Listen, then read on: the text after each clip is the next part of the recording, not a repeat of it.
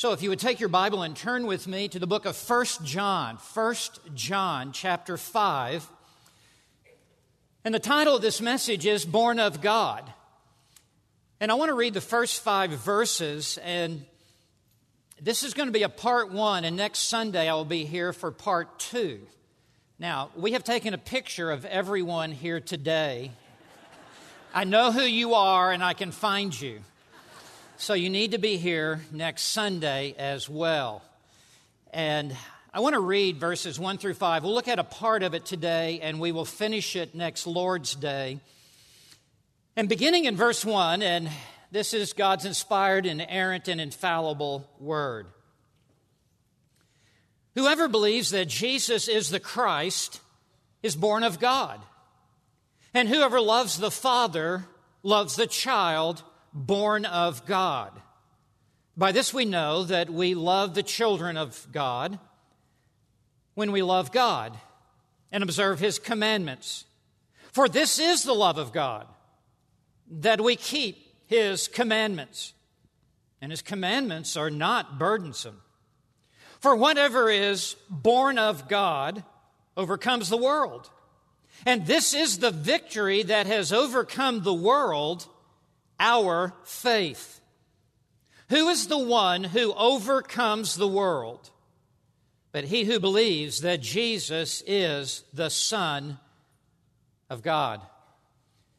In these verses, the Apostle John is addressing the subject of the new birth being born again, being born of God.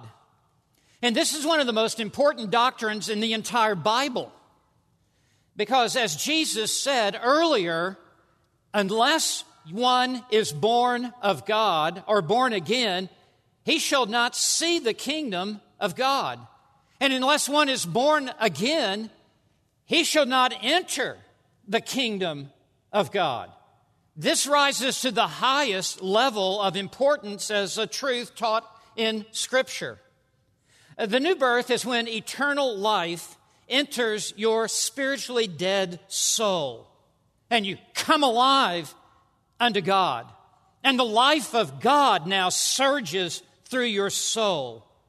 It is the new birth that enables you to repent and to believe in the Lord Jesus Christ. It is regeneration that precedes saving faith. It is regeneration that produces saving faith because dead men cannot repent. And spiritually dead men cannot believe in the Lord Jesus Christ. And in the ordo salutis, the order of salvation, regeneration precedes justification by faith alone.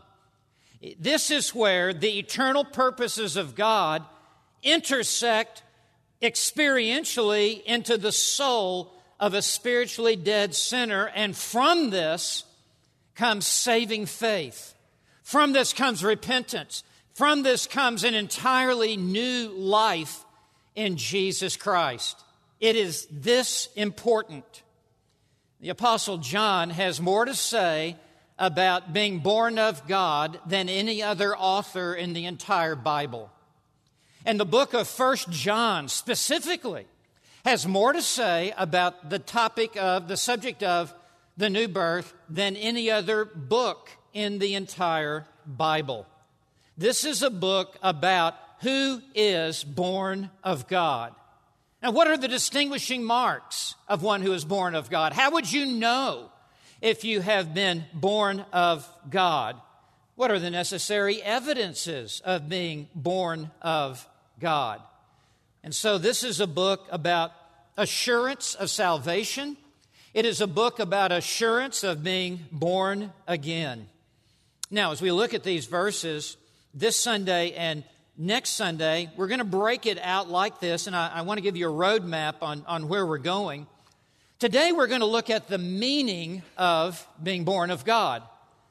And we see born of God mentioned three times in this passage twice in verse 1 and once in verse 4. So, this is the central theme of these verses. It's all about being born of God. And next Lord's Day, we're going to look at the marks of being born of God. And in this text, there are five marks of being born of God. And I just want to draw these to your attention just by way of introduction. In verse 1, if you're born of God, there will be faith in Christ. And second, if you're born of God, in verse 1, you will have love for God. And then, third, if you're born of God, you will have love for the brethren. That's also in verse 1. And then in verses 2 and 3 is the fourth aspect, or the fourth mark of being born of God. You will be keeping the commandments. And then finally, in verses 4 and 5, the one who is born of God overcomes the world, a reference to this evil world system that is anti God and anti Christ. And so we have a lot to look forward to both today and next Lord's Day the meaning of being born of God, the marks of being born of God. So let's look first now under the first main heading that I have for you, which is the meaning of born of God. We read in the middle of verse 1, or I'll start at the beginning whoever believes that Jesus is the Christ is, here it is, born of God. And at the end of the first verse, uh, whoever loves the Father loves the child, born of Him. The Him, the antecedent, is the Father, is God and it points back to God. And then, as I've already read in verse 4, whatever is born of God overcomes the world. So we need to understand what does it mean to be born of God? And the word born here means to be begotten. It means to be brought forth unto life.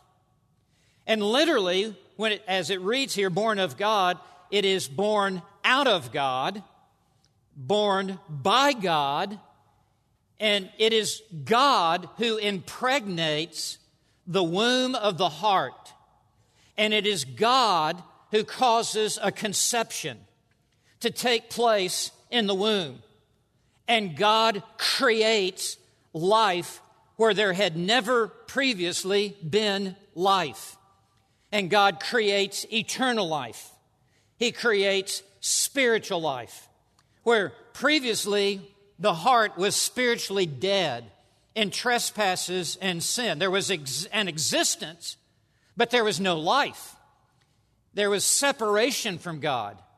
And the new birth implants life in the spiritually dead soul. And this draws on the analogy of what Jesus taught when he addressed Nicodemus and in John chapter 3, verse 6, Jesus spoke very directly to Nicodemus, and he said, That which is born of the flesh is flesh, referring to our physical birth.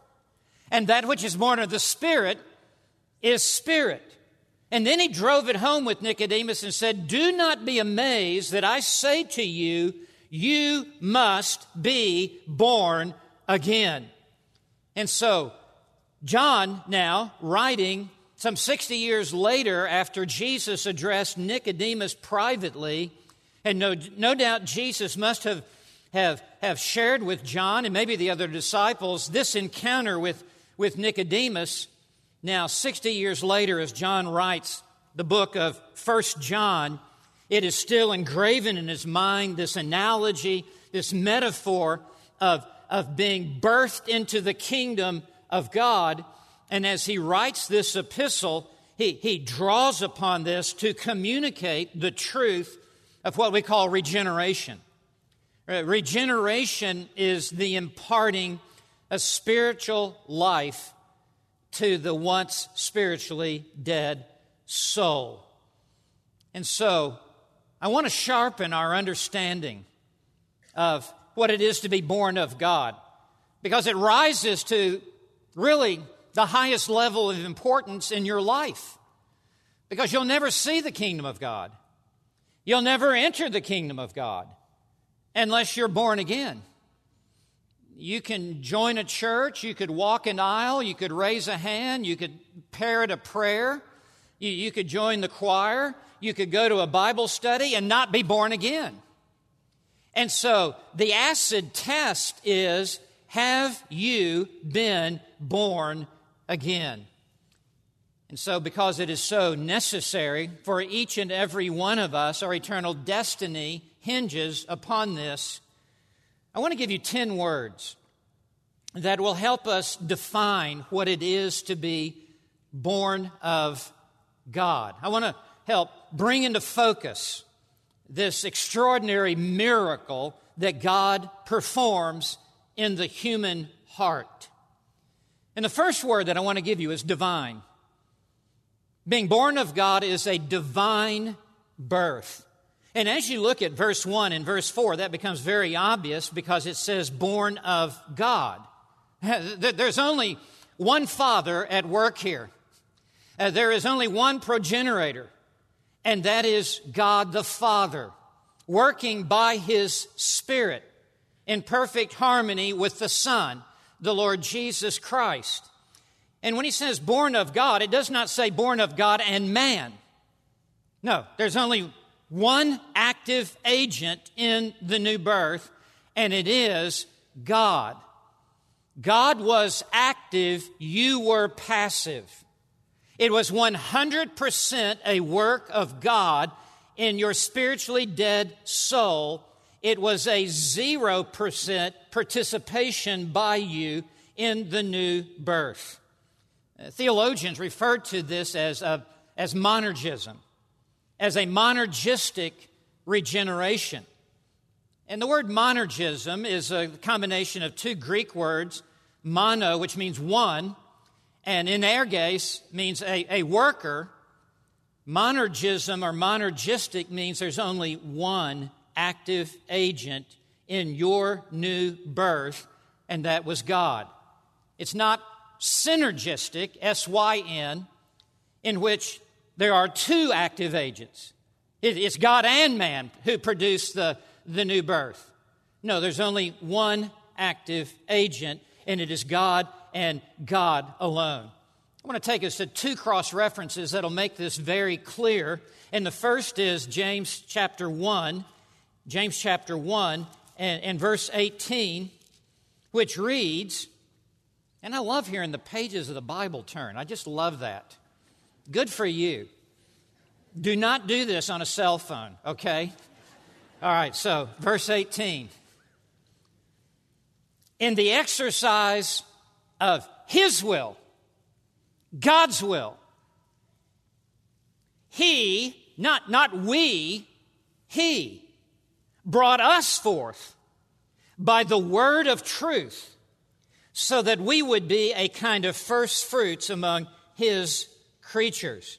We see very clearly here that it is the sovereign will of God and the sovereign working of God that produces the new birth. It is God and God alone.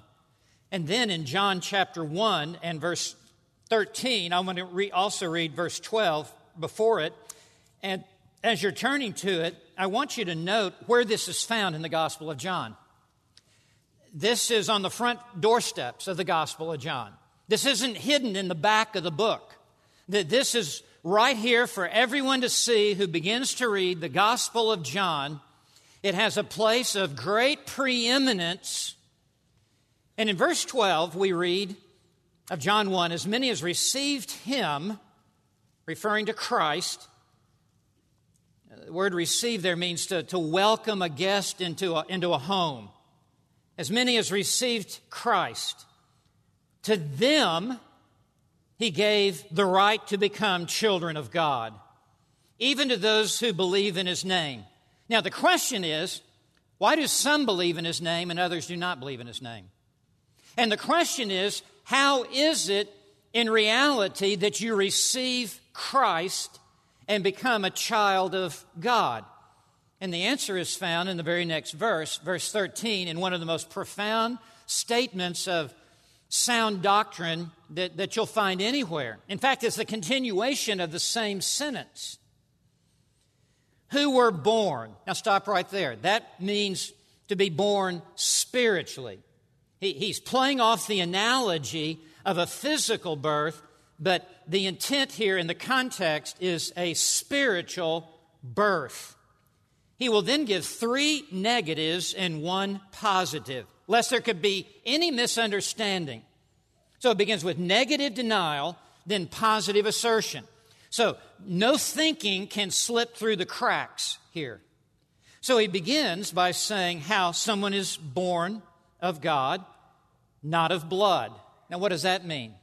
Well, it's not according to your bloodline, it's not according to your lineage, it's not according to what physical family you were born in or who your forefathers were, who, who your father was or your grandfather. That, that had nothing to do with it. God has many children, but He has no grandchildren. So, not born of blood, that's very obvious. You're not, you weren't born a Christian, you weren't born into it. And then, nor of the will of the flesh.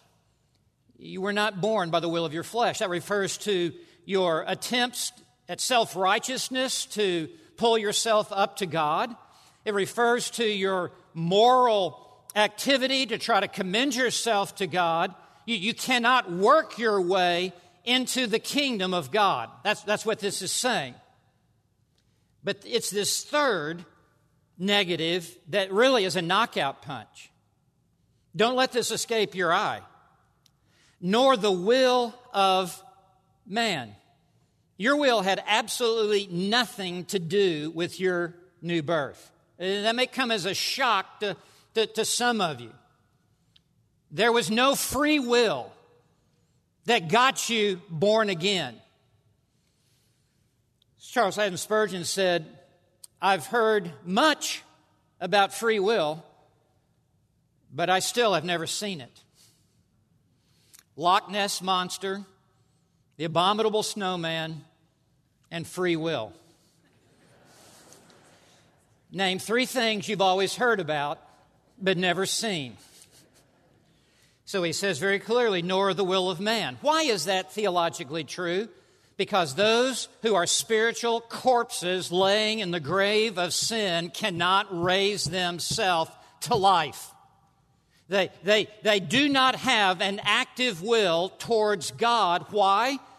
Because they're spiritually dead, because they're held captive by a real devil who will not let them go, and because they are enslaved to sin, and sin is their cruel taskmaster, and sin is commanding them to disobey.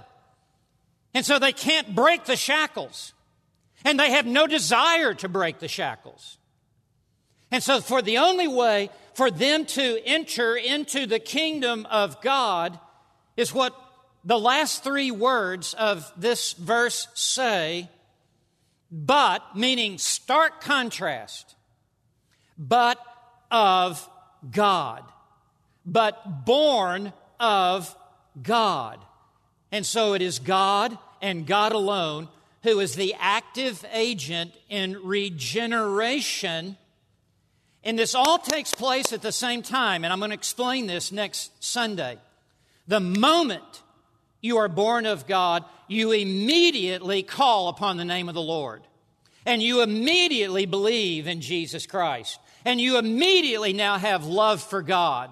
And you now immediately are living in a new realm, no longer in the realm of this world. You are an overcomer of this evil world system because you now belong to the kingdom of God. But it all starts, the tip of the spear is God's work in regenerating and impregnating the spiritually barren heart. James Montgomery Boice is a great expositor, was the pastor of 10th Presbyterian in Philadelphia, a very historic church. He's preached in his pulpit before, a, a prince of an expositor. And I want to read you what James Montgomery Boice has to say at this point. Clearly, God uses this image of being born again because it alone shows the initiative lies with the Father entirely and not with the son or the daughter who is engendered. And then Boice asks three questions What did you do? What did you have to do with your physical birth? Well, I'm waiting. Nothing. Second question Did you say, I would like to be a boy and be born to Mr. and Mrs. Smith? They seem like a very nice couple. Third question Did you say, I'd like to be a girl? Five feet, six inches tall, and have blonde hair? Boice answers his own questions. Of course you did not. You had nothing to do with it at all. Instead, your father met your mother, and between them, they produced you. And you only realized what had happened afterward. Now, Boice drives the point home. He says, It is obvious, therefore, that when God uses this image, referring to the new birth, he does so to show that He alone is responsible for your salvation and that you believe only because He first created life within you to do so. And so, this is where our, our study of being born of God begins. It begins with God. Everything begins with God, does it not? God is, here's a fundamental principle of theology God is always previous. God is never playing catch up. God is always out ahead of the parade. And the same is true in the new birth. So that's number one. It's a divine birth. Who could possibly not see that? Second, it's an immediate birth. Huh. It, it, it takes place in a moment, in the twinkling of an eye. It's not something that takes place over an extended period of time. No one is gradually born again. Uh, just like a physical birth takes place at a moment. So a spiritual birth takes place at a moment. I can look at my driver's license and tell you when I was physically born. April the 13th, 1951. It was at 1013, my mother tells me. I mean, there was a point when I entered into this world. It was a definitive point. And so it is with being born of God. There is a point in time when you were birthed into the kingdom of heaven. Charles Haddon Spurgeon, arguably the greatest preacher who's ever lived, the prince of preachers, writes Every regeneration is instantaneous. There must be a time when the man begins to live. There must be a period when the first ray of light darts into the open eye. There must be a time when the man is condemned and then a period when he's not condemned. There must be an instant when the change takes place. Close quote. Some of you can identify when it was that you were birthed into the kingdom. I was 17 years old, about to enter into my senior year of high school. I went off to a camp in Colorado. I heard a message I'd never heard before. I heard a message from John chapter 2 that Jesus turned water into wine. And that's exactly what he would do in my life. He would take the dirty, dingy, stagnant water of my heart and he would transform it into the most sparkling, best life I could ever possibly experience. And when I heard that, it was the greatest thing I'd ever heard in my life. And we were told to go out into the, into the Colorado mountains and just walk out there and be alone with God and look up to the heavens and pray to God if you are so moved to do so. And I called out upon the Lord to do this in my life. And I was born again. Some of you here today cannot pinpoint that time. And that does not mean that you're not born again if you cannot pinpoint that time.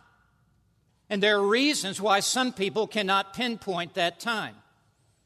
For some, they sat under such, had sat under such weak preaching of the Word of God, they didn't know enough to really be able to isolate that moment. And for others, they had been taught really just bad theology. Some people are so perfectionistic that it's hard for them to accept what God has done in their life.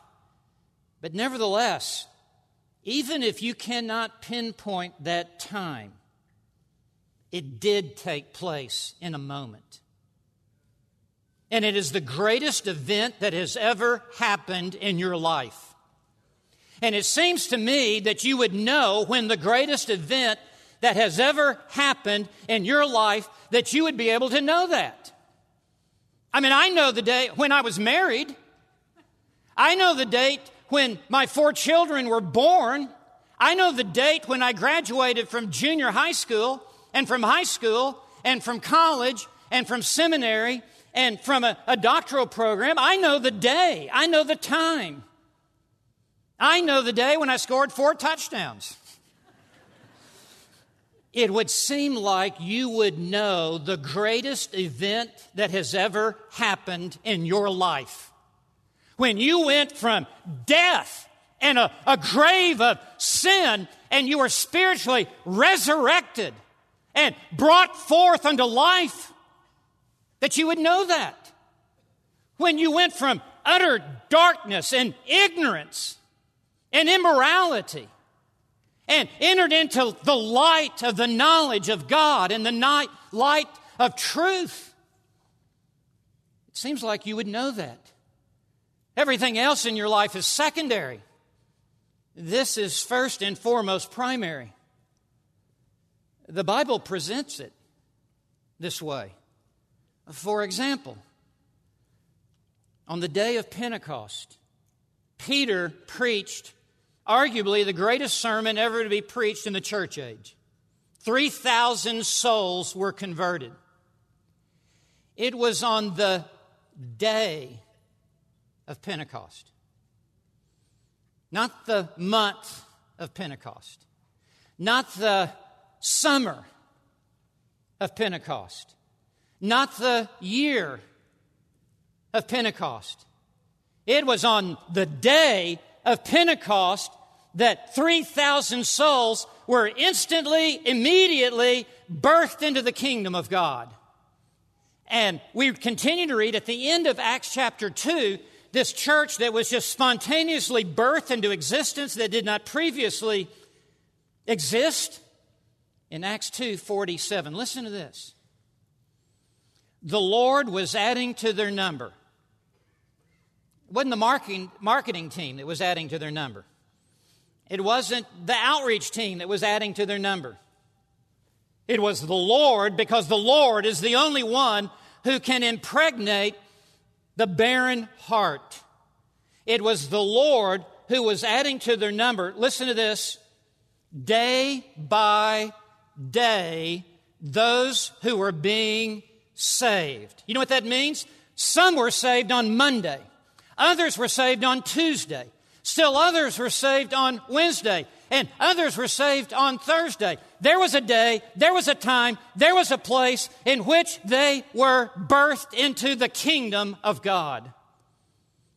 As you continue to read the book of Acts, it's just more the same.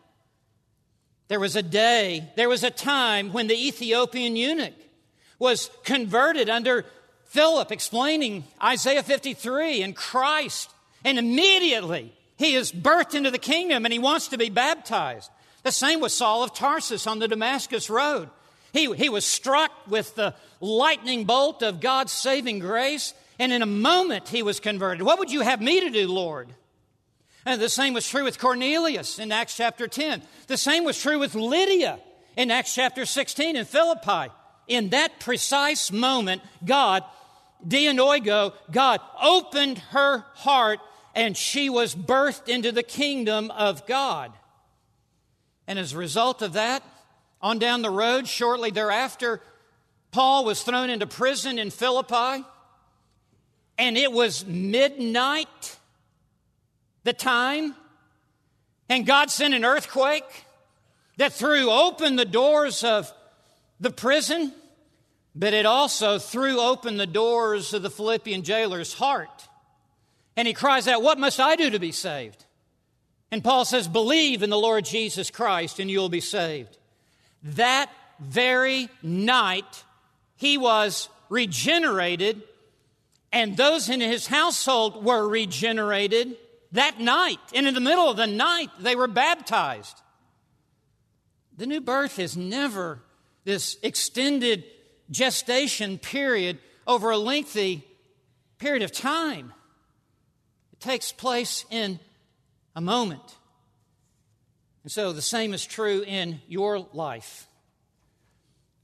Whether you can pinpoint that or not is not necessary for your salvation, but it does seem to me that you would want to know when it was you came into the kingdom. Third word individual. It's an individual birth. Everyone who is born again is birthed into the kingdom, one person at a time. This is highly individual. There, may have been others who were converted in the same worship service as you, but it was as if there was no one else in the building. It was one on one with you and God. Listen, God has many sons and many daughters, but He has no twins and He has no triplets. There is, a, there is no group regeneration. Listen to what Jesus said to Nicodemus. First thing he said to Nicodemus was how individual and personal this is. Truly, truly, I say to you, unless one is born again, not two, not three, unless one is born again, he, not you all or they, he cannot see the kingdom of God. Jesus is pressing down on how individual this is, Nicodemus. You need to be born again. And then in verse 7, which I've already read, he said, Do not be amazed that I say to you, you must be born again. Perhaps best illustrated when Jesus came to call upon Mary and Martha and Lazarus would be raised from the dead, Jesus said, Lazarus, come forth. If he had simply said, Come forth, he would have emptied the entire graveyard. Zacchaeus, come down. I must dine with you tonight. Levi, follow me. He calls us individually by name as his sheep, does he not? And involved in this is an individual birth. Fourth, it's an irresistible birth. I mean, no human resistance can, can thwart or hinder the powerful movement of the Holy Spirit of God in His work of regeneration in the day of His power. Listen to John 3, verse 8 as Jesus has this to say to Nicodemus The wind blows where it wishes. The wind has a mind of its own. No one can start the blowing of the wind. No one can steer the blowing of the wind. No one can stop the blowing of the wind. The wind is so powerful that it, in many cases, just pancakes a landscape and just wipes out an entire village or, or part of a town when a tornado hits, when a hurricane hits. I, I used to live in Mobile, Alabama, which is on the coast of the Gulf of Mexico. You, you can't be any further south and still be on land than to be in Mobile, Alabama. It's not the end of the world, but you can see it from there. And we were right in what they call Hurricane Alley. And there's actually what is called hurricane season when the Atlantic Ocean becomes so hot with the water, and then the Gulf uh, Mexico becomes so hot that it creates conditions for, for hurricanes. And when you hear a hurricane is coming, you get in your car and you head not just out of town, you get out of state. You may go a couple states away because it is so powerful. And when you come back and, and look at your neighborhood and trees that have been there for 200 years now look like toothpicks, that's how powerful the wind is.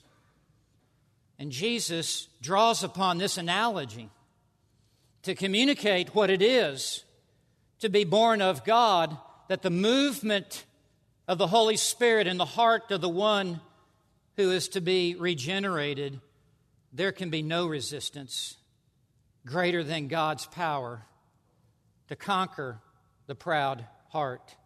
And I'll set before you Exhibit A Saul of Tarsus on the road to Damascus with papers in hand to come arrest the Christians and to drag them back to Jerusalem and no doubt to have them stoned to death, just like they had stoned Stephen to death. And Saul had stood there and observed that and, and, and watched that. He was hell bent on destroying the church and putting to death every Christian who was on the way. And as he is on the road to Damascus, in a moment, in an instant, the power of God was unleashed upon Saul of Tarsus. And public enemy number one of the church became the greatest apostle who ever lived, became the author of 13 New Testament books. He went from being a blasphemer to a believer, and it was the power of the new birth that dramatically changed and transformed his life. It is an irresistible birth. Fifth, it's a comprehensive birth. That means it completely transforms the entirety of who you are. From the top of your head to the bottom of your feet, every inch and every ounce of you is utterly changed and transformed. Your mind, your affections, and your heart. And why must this be so? Because of the doctrine of total depravity. And total depravity does not mean you're as, as totally depraved as you could possibly be. What it means is, is every part of you, the totality of your personality and personhood has been radically corrupted by sin that has been passed down to you in the womb at the moment of conception. And so total depravity for every person who has who is outside the kingdom of God. Three things. They have a darkened mind, they have a defied will, a defiled will, excuse me, a defiled heart and a dead will. And in order for them to believe, in order for them to follow Christ, the new birth must affect a complete transformation of the whole person. It must give a new mind to see God, to see themselves, to see Christ, to see the gospel. They must be given a new heart to desire the grace of God. It gives new affections, it gives new loves, it gives a new will. It, it's a total transformation. Now, you don't become perfect. But I will say this the Puritans used to say, it is a greater transformation when you are born again than when you leave this world and go to heaven. Because in regeneration, you go from death to life. When you leave this world, you go from glory to glory. You, you, you leave this world already converted and with a new mind and a new heart and already being conformed into the image of Christ. And when you go into his presence, it is less of a trans- transformation than the moment you were born again. As you went from being a spiritual corpse, you went from being a, a, a, a dead man walking to being alive unto God. Let me give you this illustration. Thomas Chalmers was a powerful Scottish preacher of the 19th century. And he was an unconverted preacher. He was also a professor of mathematics in one of the leading universities of Scotland. And he had more interest in his academics than he did in the Bible. He had, a, he had an elder who would call on him every Saturday night before he would preach and want to pray with him and pray for him. Thomas Chalmers, who t- a luminary figure in Scottish history, would never be found reading his Bible. And the elder said, Every, every Saturday night when I call on you, you're not digging into the Bible. You're not, I, I never see you in the Bible.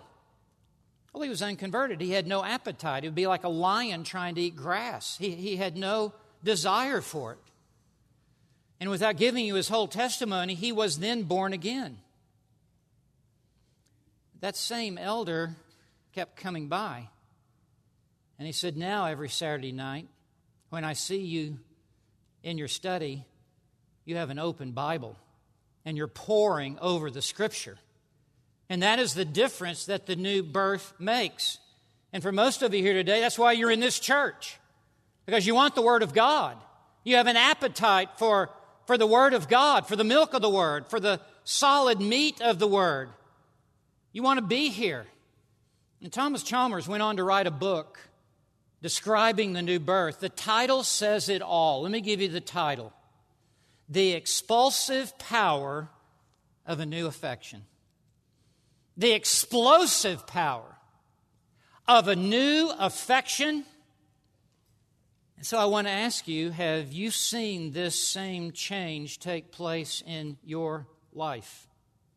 Do you see the explosive, expulsive power of a new affection and new appetites in your life? Do you, do you see a new love for God? A new love for Christ? A new love for the Bible? A new love for the church? A new love for fellowship? A new love for holiness? This always, always, always accompanies the new birth. Well, I must hurry. I want you to at least know that I know that I must hurry. it's an unconditional birth. There's nothing you can do to deserve to be born again. There's only one kind of person that God impregnates their soul, and that is a sinner. None of us deserve to be born again. None of us are good enough to be born again. None of us are worthy to be born again. God delights to regenerate the most unlikely people. He loves to reach down to the bottom of the barrel to find his saints, to find sinners, and to convert them into saints. And standing behind the doctrine of regeneration is the doctrine of sovereign election. And it is those whom God has chosen before the foundation of the world. These are the ones the Spirit of God finds and moves upon their heart and transforms them. A great cross reference is Titus 3, verse 5. He saved us not on the basis of deeds which we have done in righteousness. It's nothing of us, okay? But according to his mercy, by the washing of regeneration and renewing by the Holy Spirit. Saving mercy always works in partnership with saving grace. And grace operates in those who are so undeserving. If you're here today and you have not been born again, if you're here today and outside the kingdom of God, if you're here today and thinking, I'm so far away from God, I don't even know how I got into this worship service, but I've, something has drawn me here but I'm so far away from God, God could never save someone like me. I want you to know you are the, the candidate that God is looking for, someone just like you, to, to display His grace and His glory upon you. Spurgeon said, if God can get the elephant onto the ark, He can get the ant onto the ark. and if He can get the chief of sinners onto the ark, He can get you onto the ark. Number seven, it's a life giving birth. We've already really addressed this, but let me just touch upon it for a moment. Justification by faith alone changes your status and your standing before God. You are declared to be the righteousness of God. It is a forensic legal declaration by God, and you are clothed with the righteousness of Christ, and the righteousness of Christ is transferred to your account, and you have now changed your standing before God. But what precedes justification by faith alone in the ordo salutis, the order of salvation, is actually regeneration, which does which which gives you life, which awakens you out of your spiritual slumber, which resurrects you from the grave of sin. It, is, it gives life, it gives eternal life. It, it, it, the life of God now surges into your soul, and you come alive unto God. Eighth, it's a radical birth. no one is slightly altered in the new birth. If your life has not been dramatically changed, you have not been born again. Because the one who has been born again, it radically changes that person's life. 2 Corinthians 5:17 If anyone is in Christ, he is a new creature. The old things passed away; behold, new things have come. B.B. Warfield, the great Princetonian theologian from the 19th century, writes this The new birth is a radical and complete transformation wrought in the soul by the Holy Spirit, by virtue of which we become new men, no longer conformed to this world, but in knowledge and holiness of the truth, created after the image of God. That's what the new birth does. None of us here today can even fully comprehend the dramatic change and transformation that has taken place in our lives in the new birth. Very quickly, two last ones. It's a purifying birth. It cleanses the once dirty soul and washes away the filth of the old life. It purges the soul. It scrubs it clean like a bath. Ezekiel 36, 25. God says, I will sprinkle clean water on you, and you will be clean. I will cleanse you from all your filthiness. And the next verse is when he says, I will take out your heart of stone and give you a heart of flesh. He's talking about the new birth. This is what Jesus meant when he said in John 3, verse 5, unless one is born of water and the Spirit. It's not referring to water baptism, it's referring metaphorically to the ministry of the Holy Spirit to wash away the defilement out of your soul as God puts a new heart into your once defiled innermost being.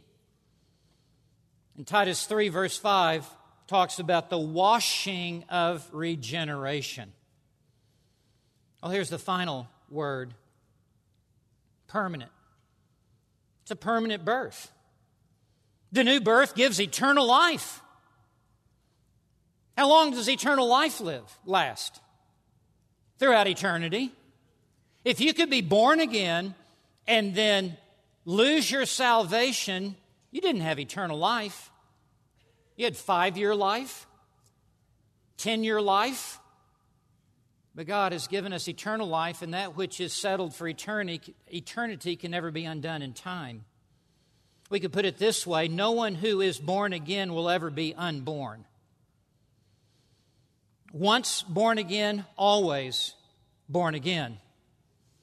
It is a sovereign work of God. It is an irrevocable work of God in the soul. So I bring this to conclusion. As I close, I must ask you some personal questions. Are you born of God? Have you been born again? Has God given you eternal life? Have you seen powerful new affections in your life? Do you see that you've become a new creation? Do you see that your old life is over and that the old things have passed away? Do you now see surging through your soul the life of God and the soul within you? George Whitefield was the greatest evangelist I think who's ever lived since the Apostle Paul. As a young man, he went to Oxford University. He was an unbeliever. He was trying to save himself by his own efforts. He did not understand the grace of God and he did not understand the new birth. He was approached one day by two men to be a part of their Bible study. Their names were John Wesley and Charles Wesley. And so Whitefield, Wesley, and Wesley and just a small handful of other men met to study the Bible, to pray, to do good works, to even punish their body to try to commend themselves to God. Not a one of them was saved. And one day, the great hymn writer, Charles Wesley, who himself was lost, handed Whitefield a book by Henry Scougal entitled The Life of God in the Soul of a Man. It's a classic.